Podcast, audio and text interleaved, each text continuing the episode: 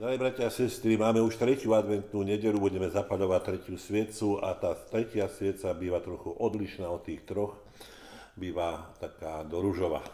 Má, má byť to nedeľa radosti, nádeje.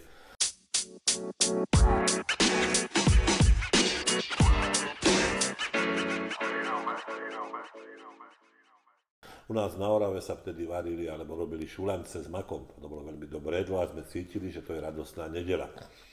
No či cítime aj dnes tú radosť toho všetkého, čo sa okolo nás deje, asi je to také veľmi náročné, pretože nechcel by som byť taký trošku skeptický, ale skôr nádejný. A práve chcem tú nádej vidieť cez tých ľudí, ktorí tú nádej pestovali vo svojom živote, a to cez osoby oného svätého Jána Krstiteľa, Izaiáša, Panny Márie a svätého Jozefa. Tieto štyri postavy sú vlastne základnými postavami celého adventu, najmä Panna Mária, ktorá vlastne e, teraz sú s veľkou obľubou slávia horátne sväté omše, ktoré založili cisterciáti, a vlastne sa slávia na úctu k Panne Márii, ktorá vlastne prijala toto večné slovo a toto svetlo a stáva sa svetlom aj v dnešnej dobe ako žena, ktorá jednoducho svieti i dnes ako tá, ktorá je ožiarená slnkom. A potom je tu ešte aj prorok Izaiáš, ktorý ozaj žil za kráľa Achaza v veľmi ťažkých časoch. Niektorí ľudia si to tak sťažujú dnes, aké sú ťažké časy, či už nebude koniec sveta, či už to tá náboženstvo ide dolu vodou, naši mladí už nechodia do kostola, nesobášia sa, nemajú záujem o nič ani o Boha. Ale jednoducho musíme si zase povedať, že tie časy boli vždy také, aké sú dnes. Nemené.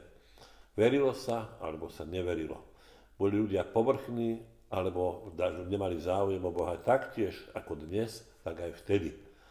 Len malá skupina ľudí, ktorá bola verná napríklad, si zachovala svoju tvár.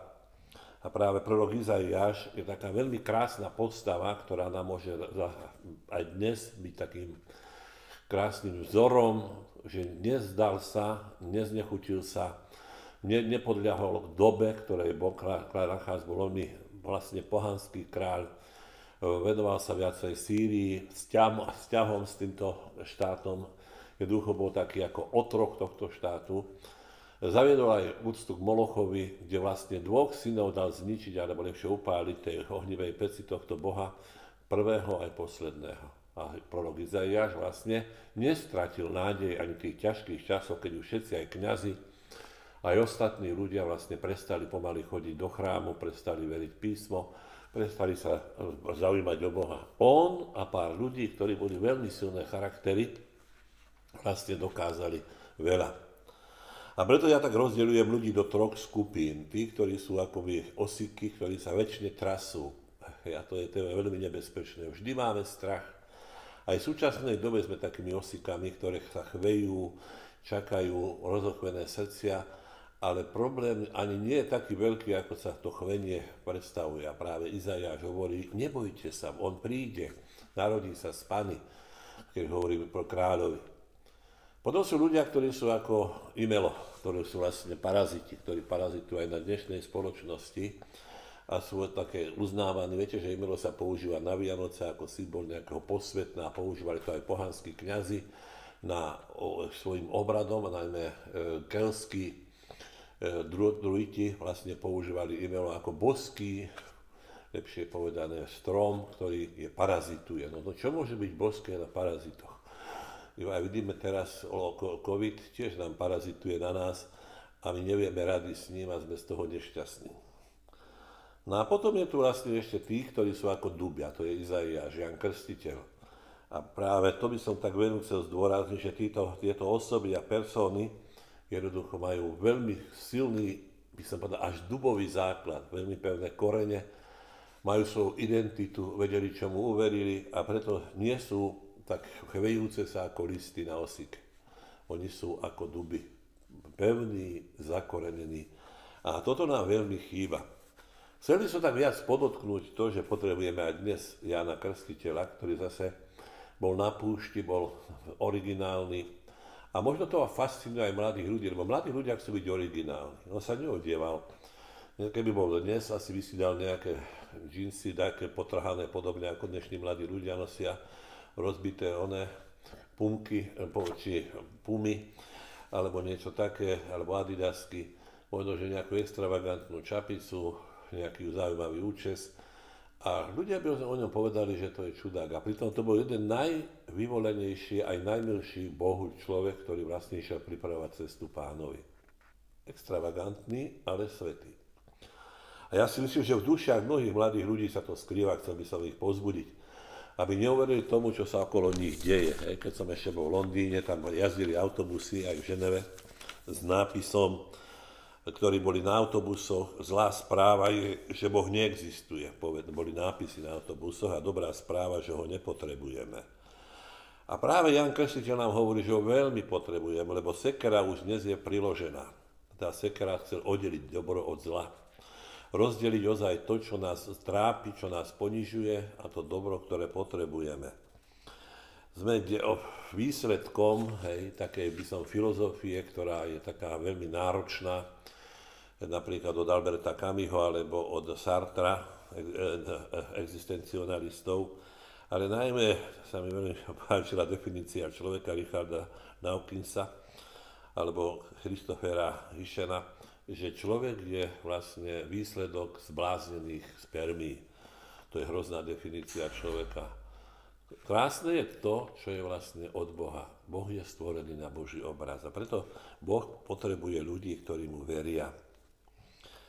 A práve tu si treba, aj možno máme ťažké časy, ako ľudia hovoria, ale treba ich prežiť. A chcem vám tak pripomínať, že možno pre niektorých sú zase tieto časy fascinujúce, že je sloboda, krása, dobro, že sme bez, bez brehy, že môžeme si robiť, čo chceme.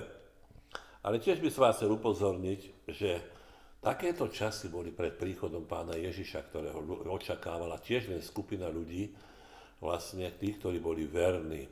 Vieme dobre o knihy Makabejcov, že prišiel Epifan štvrtý, ktorý sa vydával za, za ten, ktorý je za Boha. A tak zaviedol medzi e, Židmi vlastne aj nové náboženstvo. A ľudia boli fascinovaní, podobne ako dnes. Boli fascinovaní voľným e, duchom, hej, nenútenosťou, gréckym spôsobom života, nazývali sa tiež osvietení, podobne ako teraz, alebo stredove, po stredoveku. Tých osvietení bolo, osvietení bolo strašne veľa. Židia, dokonca kňazské rodiny, sa, nazý, sa, sa, naz, sa nazývali akože tí, ktorí sú osvietení, moderní, pokrokoví a nechali sa silno ovplyvniť vlastne gréckou filozofiou. Prijali, prijali grécky štýl, hej, Spravodliví boli, a tí spravodliví boli ich terčom posmechu. Tak ako dnes kresťania, keď spomenieš v škole, že si kresťan, že chodíš k Salesiánom, tak niektorí kamaráti ti urobia ha, ha, ha, a ty si z toho hotový. Ale práve veľkosť tých ľudí bola, ktorí si vedeli zastať tú identitu, ja viem, kto som, kde chodím a viem aj zniesť posmech niekedy. No a oni sa stále vydávali tých, ktorí sa odlúčili od, od židovstva za pokrokových, ako dnes, dneska je všetko pokrokové, čo je iné ako to, čo je poriadku milovné. A oni boli helenisti. Napríklad kňazi miesto obeti, aby robili v chráme, sa ponáhľali do, na štadión, aby tam zápasili, aby sádzali na kone alebo vozotojav. Takisto sa zúčastňovali športových podujatí. Dokonca prestali mať obety na oltári, na ktorom sa obetovali baránky alebo nekrvavé obety, alebo tymián vlastne začali obetovať prasatá. To najhoršie, čo je pre Žida, prasa, ktoré jednoducho bolo symbolom ich spôsobu života. A tento tzv. Pokrokový štýl, lebo oni tiež mali tú, tú myšlienku, ako máme dnes, chceli byť takí, ako všetci ostatní. No a povedzme si úprimne, chceme byť ako všetci ostatní, chceme takýto štýl života. Nechceme byť originálni. A práve to sa niekedy rozmýšľam, že všetci sa rodíme ako origináli a niektorí umierame ako kópie. Napodobňujeme kde koho. A práve tie tri postavy, ktoré tam boli, Mária alebo aj štyri Jozef, boli vlastne originálne. Tá originalita spočívala u každého v niečom inom. Druhá ďalšia vec, ktorú by som chcel povedať, že vlastne ľudstvo vždy upadáva vtedy, keď je blahobyt. Povedzme si úprimne, máme sa tak dobre, že nevieme, čo chceme.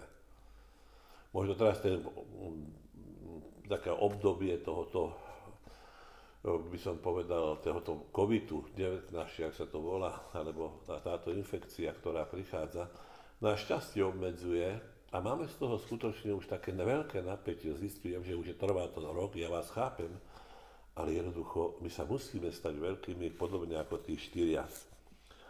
A nemôžeme sa prispôsobovať tým, ktorí, ktorí sú nevyspytateľní, ktorí na všetko soptia, na všetko podozrievajú. A práve tu má byť tá kultivácia nášho ducha. Preto by som navrhol, že Európa znovu potrebuje nového Jána Krstiteľa a možno je medzi vami, mladými, niektorí budúcnosť, ktorý nosíte v sebe. Potrebujeme dnes zase počuť pravdu, hej, čo je ľavá a pravá ruka. Chceme byť znovu slobodní, ale nie, a chceme byť aj úspešní, ale nechceme vlastne to robiť tak, aby sme sa prispôsobovali menšine, ako to dnes funguje. Nechcem akože byť proti niekomu alebo odsudzovať niekoho. Ale potrebujeme znovu nájsť zmysel nášho kresťanského postoja v Európe. Lebo kresťanstvo dalo základy, či chceme alebo nechceme. Aj dnes je priložená sekera, nie preto, aby nás zahubila, ale aby sme objavili krásu pravdy, vzťahov a Boha. Aby sme vyvážili vzťahy medzi nami, objavila sa znovu rodina.